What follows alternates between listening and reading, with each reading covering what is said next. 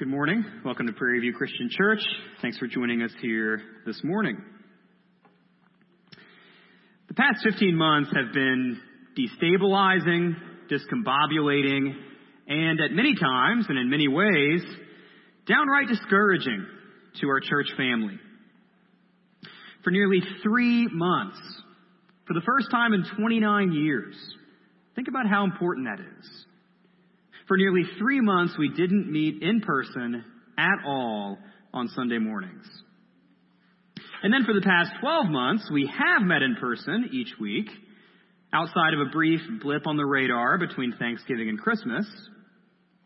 But it just hasn't been the same, has it? We haven't seen each other's faces as much, heard each other's voices as clearly, or felt as many handshakes and hugs We've had fewer conversations together, shared fewer meals together, and made fewer memories together.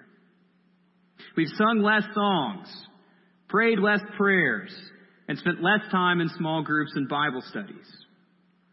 The past 15 months have been a significant disruption to our church family's life together, and that is putting it lightly. So as we begin a new season, not just in terms of the calendar or the weather, but in terms of our church's history.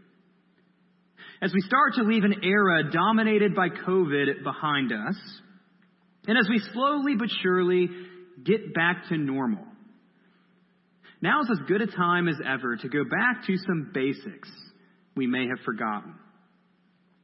This is an opportunity for us to shake off the cobwebs, knock off the rust, and exercise some muscles we may not have used in quite some time. So we'll spend the next four weeks answering some basic questions about our identity and our purpose as individual believers in Jesus and as a collective body of believers in Jesus. Who are we? And what do we do? Open your Bibles to Ephesians chapter 2, verse 1. We have chair Bibles in the chairs in front of you. Feel free to use one of those. And if you don't own a Bible, take it home. Follow along as well if you're live streaming at your home. But before we go any further, let's pray. Father, again, thank you for this day. Thank you for this time that we have together. Thank you for your word. Thank you for communion, this built in reminder every week of your grace, which our passage this morning in Ephesians is going to continue hammering home. Thank you for your kindness to us, your mercy, your forgiveness, that all revolves around Jesus Christ. And thank you for the opportunity to be here together as brothers and sisters in Christ, worshiping you right now. We love you. We thank you. We ask this all in Jesus' name. Amen. Who am I? That's a question we've all asked ourselves at some point. And you can attempt to answer that question from many different angles. Our family history, our nationality, our cultural background, socioeconomics, experiences, career, sex, personalities, hobbies and interests, education, and political leanings can all play a factor in how we answer that question. Who am I? Many spend their entire lives trying to answer that question, often to no avail. We may feel the need to invent and reinvent ourselves over and over again, chasing that ever elusive feeling of fulfillment, peace, and comfort in our own skin. Who am I? But allow me to propose that in a very real sense, Christians don't need to spend all that time searching for and wrestling with and wondering about who we are. In some eternally significant ways, the Bible already answers that question for us. Who am I? Let's read Ephesians 2, starting in verse 1. The Apostle Paul writes, And you were dead in the trespasses and sins in which you once walked following the course of this world, following the prince of the power of the air, the spirit that is now at work in the sons of disobedience, among whom we all once lived, in the passions of our flesh, carrying out the desires of the body and the mind, and were by nature children of wrath, like the rest of mankind. So before Paul reminds the Christians in Ephesus of who they are, he reminds them of who they were. First things first, you were dead. Dead? Why? Because of your trespasses and sins. That's why you were dead. In the Garden of Eden, in the book of Genesis, which is just the first few chapters of this massive book, God warned Adam and Eve that if they disobeyed his commands, they would surely die. Nevertheless, Adam and Eve ate from the one forbidden tree in the garden, though there were countless other fruitful trees all around. But here's the thing. After they ate, Adam and Eve didn't appear to die. They still looked and felt very much alive. Their hearts didn't stop beating. Their lungs didn't stop pumping. Their brains didn't stop working. So much for God's threat, right? Well, it's true that Adam and Eve didn't physically die immediately after they ate, though they eventually would. But spiritually, at the moment that fruit touched their lips, Adam and Eve were dead in their trespasses and sins. They lost their sense of innocence. They felt the first pangs of shame. They fell out of harmony with each other, out of harmony with the world, and out of harmony with God Himself. John Stott writes, A life without God however physically fit and mentally alert that person may be. A life without God is a living death.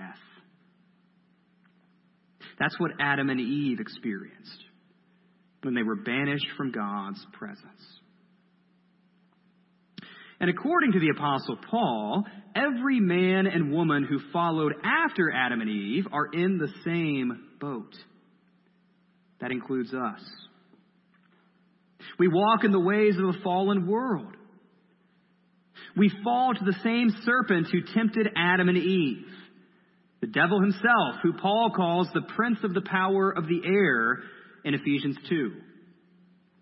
We cater to our sinful flesh, our sinful passions, our sinful desires, and our sinful impulses, rather than following the righteous rules God gave us for our good and His glory.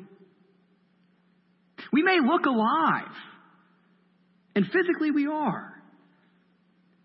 But spiritually, in our trespasses and sins, we were dead. We were children of God's wrath. Now, that doesn't exactly sound like good news, does it? That's because it's not. But before you get too discouraged, remember, Christian, that's who you were. Past tense. Not who you are. Present tense. There's something to be said for remembering who we were, as painful as it may be. Because if we completely forget the mess that we got ourselves into through sin and the wrath that we deserved for it, if we forget who we were in all its ugliness, we will fail to appreciate who we are now by God's grace. In 1 Corinthians 6, verses 9 through 11, Paul gives a laundry list of sins. And he proclaims that those who do these things will not inherit the kingdom of God. He reminds the Christians in Corinth that this is who they were. After he gives that list of sins, he says, And such were some of you. But then he adds, Who are you now? Well, you're washed. You're sanctified. You're justified in the name of the Lord Jesus Christ and by the Spirit of our God. When we remember who we were in the past, left to ourselves, we become more grateful for who we are now in Christ. And that takes us to verse 4. Paul continues. But God, being rich in mercy, because of the great love with which he loved us, even when we were dead in our trespasses, made us alive together with Christ. By grace you have been saved. So who are we now? Alive together with Christ. That's who. By faith in who Jesus is and what Jesus has done, those who were once dead in trespasses and sins, lifeless, unresponsive, flatlined, we can be revived. Or maybe a better word is resurrected. The judgment we deserved, the wrath we brought upon ourselves, has been taken by someone else on our behalf. We're covered. We're ransomed. We're forgiven. We're alive. To use one of the words we just read in 1 Corinthians 6, we are justified. We're justified. That's one of Paul's favorite words. We see it in Romans chapter 3, verse 23. For all have sinned and fall short of the glory of God Jew, Gentile, past, present, everyone in between, and are justified, there's that word, by his grace as a gift, a gift, not a paycheck, not something you earned, a gift, through the redemption that is in Christ Jesus, whom God put forward as a propitiation by his blood. The word propitiation means a sacrifice that takes away wrath. In Ephesians 2, Paul said we were children of what? Children of wrath. And this is all to be received by faith. Paul continues in Romans 5, verse 1 Therefore, since we have been, past tense, justified, there's that word, by faith, we have peace with God through our Lord Jesus Christ having been united by faith to God the Son, we are reconciled to God the Father. Christ's perfect righteousness is credited to your account because your sin was placed upon his sinless shoulders. The only man capable of doing such a thing and living to tell about it. The Protestant reformers were fond of referring to justification as the great exchange. Christ for me on the cross. His righteousness for my sin on my account. But justification is just the beginning of who we are. There was another word that Paul used in 1 Corinthians 6, and that word is sanctified. Sanctified. These two things, our justification and our sanctification, are intimately connected, but they are distinct. One theologian refers to them as two legs on the same pair of pants. Our justification is a one time event accomplished in the past by Jesus Christ. Meanwhile, our sanctification is an ongoing work accomplished in the present with the help of the Holy Spirit. Some have said that justification is the root, sanctification is the fruit. Being justified, we are declared righteous by God. And being sanctified, God is actually making us righteous. We've been set apart for holiness, and now we're being made holy. We've been forgiven of our sins and trespasses, and now we're learning to leave them behind. Our words, our deeds, our lives are being brought into alignment with our status. Theologian John Calvin writes that believers in Jesus experience a double grace. He says this First, being reconciled to God through Christ's blamelessness, we have in heaven, instead of a judge, a gracious Father. That's justification. That's grace number one. And then, secondly, that sanctified by Christ's Spirit, we may cultivate, we may learn, we may develop, we may put into practice in our own lives blamelessness and purity of life. That's grace number two. They go together. Calvin adds Christ justifies no one whom he does not at the same time sanctify. We are fixer uppers. We are purchased by God's grace in order to be renovated for God's glory. We are justified in order to be sanctified. So, putting it all together so far, who were we? Dead, condemned. Who are we? Alive, justified, sanctified, saved by God's grace for God's glory, adopted as his children, and commissioned as his servants. So we've looked at the past. We've looked at the present. Naturally, that leads to the future.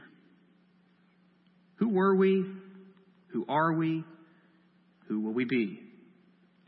Ephesians 2, picking up in verse 6. Right after Paul said, By grace you have been saved, he says, and raised us up with him, and seated us with him in the heavenly places in Christ Jesus, so that in the coming ages he might show the immeasurable riches of his grace and kindness toward us in Christ Jesus. So now Paul turns our attention to the future. We are raised up and seated with God Himself in the heavenly places in the coming ages in Christ Jesus. Now, in a sense, that's who we are now. But in another sense, it hasn't fully, totally, perfectly happened quite yet. Now, don't get me wrong, we are saved, to use Paul's word in verse 5. Our justification is accomplished once and for all by Jesus Christ. There's no doubt about that. And our sanctification has begun by the power of the Holy Spirit. We've been set apart for righteousness and are growing in righteousness every day. But one day, in the coming ages, when we rest in God's presence in the heavenly places, no separation, no barrier, no veil, no curtain. Then and only then will our glory be made complete. One day when we die, which we all will, by the way, one day when Christ returns, our true eternal glory will be seen in all its splendor when we see God in all his beauty. In those coming ages, there will be no more remnants of death, no more traces of our old sins, no more stubborn transgressions still clinging to our hearts, minds, and bodies. As Paul majestically says in 1 Corinthians 15, the perishable will be raised imperishable. The dishonorable will be raised in glory. Weakness will be raised in power. The natural raised to the spiritual. Images of dust will bear the image of the man of heaven. That is your future, brother and sister. That is your future, Christian. Let it shape how you live now. Finishing out the passage, verse 8, Paul writes, For by grace you have been saved through faith. And this is not your own doing, it is the gift of God. Paul talked about a gift in Romans 3. He talks about it in Ephesians 2 as well. It is the gift of God, not a result of work, so that no one may boast. For we are his workmanship, created in Christ Jesus for good works, which God prepared beforehand, that we should walk in them. Ephesians 2 8 through 10 are a great look at justification and sanctification. You are saved by grace, not by works, but you are saved for good works. It's almost like Paul is just throwing in for good measure. If you haven't gathered it already, you are saved by grace. God's unmerited favor toward sinners. We were dead. Not sick, dead. We certainly weren't well. We were dead. Dead people don't raise themselves. Our redemption was decidedly one sided. If not for God's grace, we'd still be dead in our sins, still be following the devil, still be following our flesh, and still be following the world. So there's no room for boasting, no room for arrogance, no room for a sense of entitlement amongst God's people. Only awe, humility, and gratitude. Because now we are alive together with Christ. Now we are justified. Now we are being sanctified. And one day we will be glorified once and for all. Raised up once and for all. In God's presence once and for all. In the heavenly places once and for all. Experiencing God's immeasurable kindness forever. So, folks, this is who you are now. This is who you will one day be in the future. So, why in the world would you go back to being who you were in the past?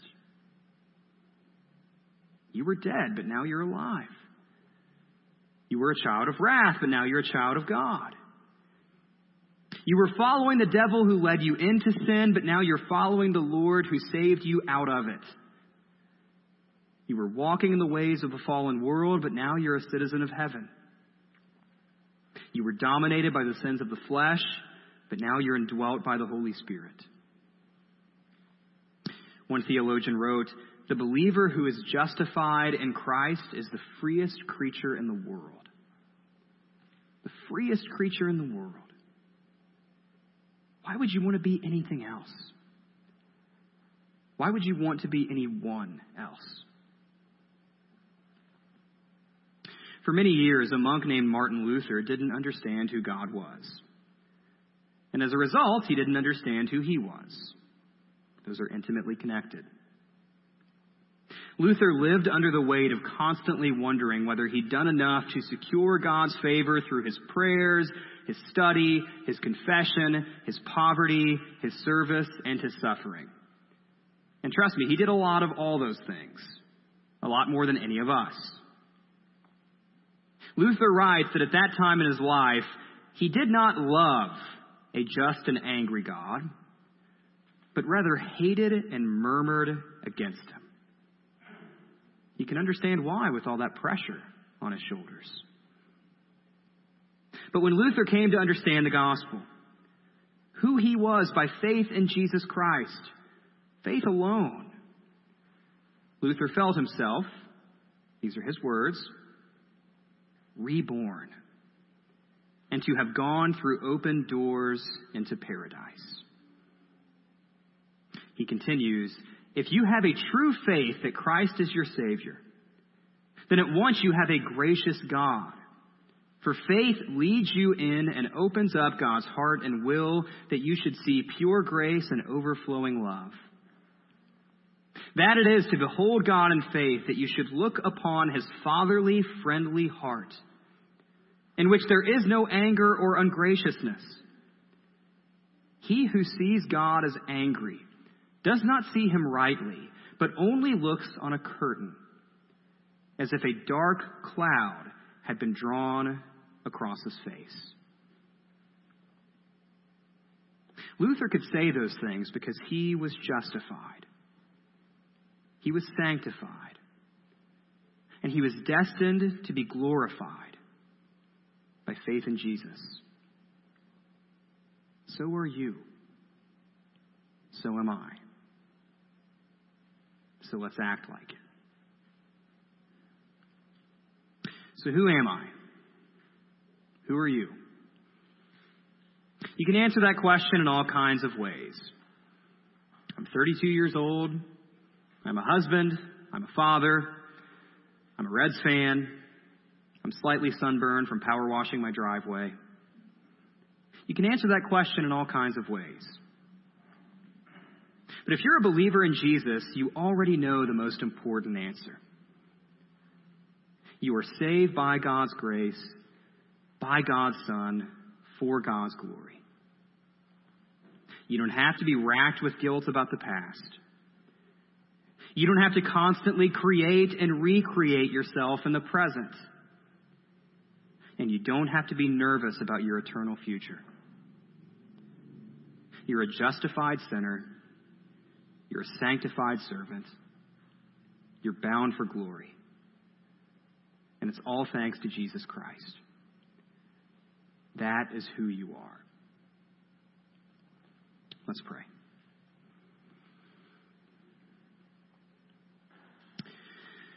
Father, thank you for who you are.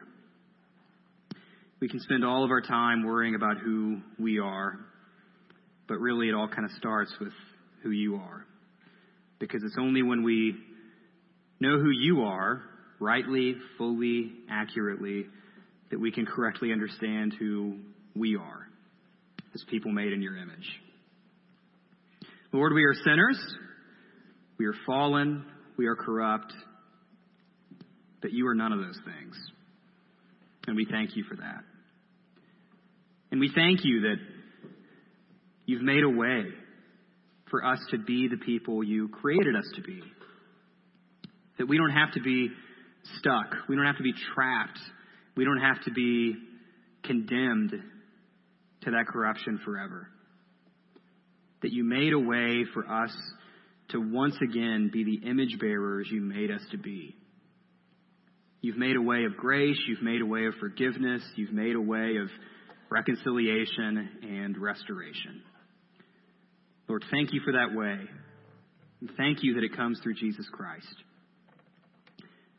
Thank you that Jesus Christ is sufficient to the task that you laid in front of him. Thank you, Lord Jesus, that you took it upon yourself.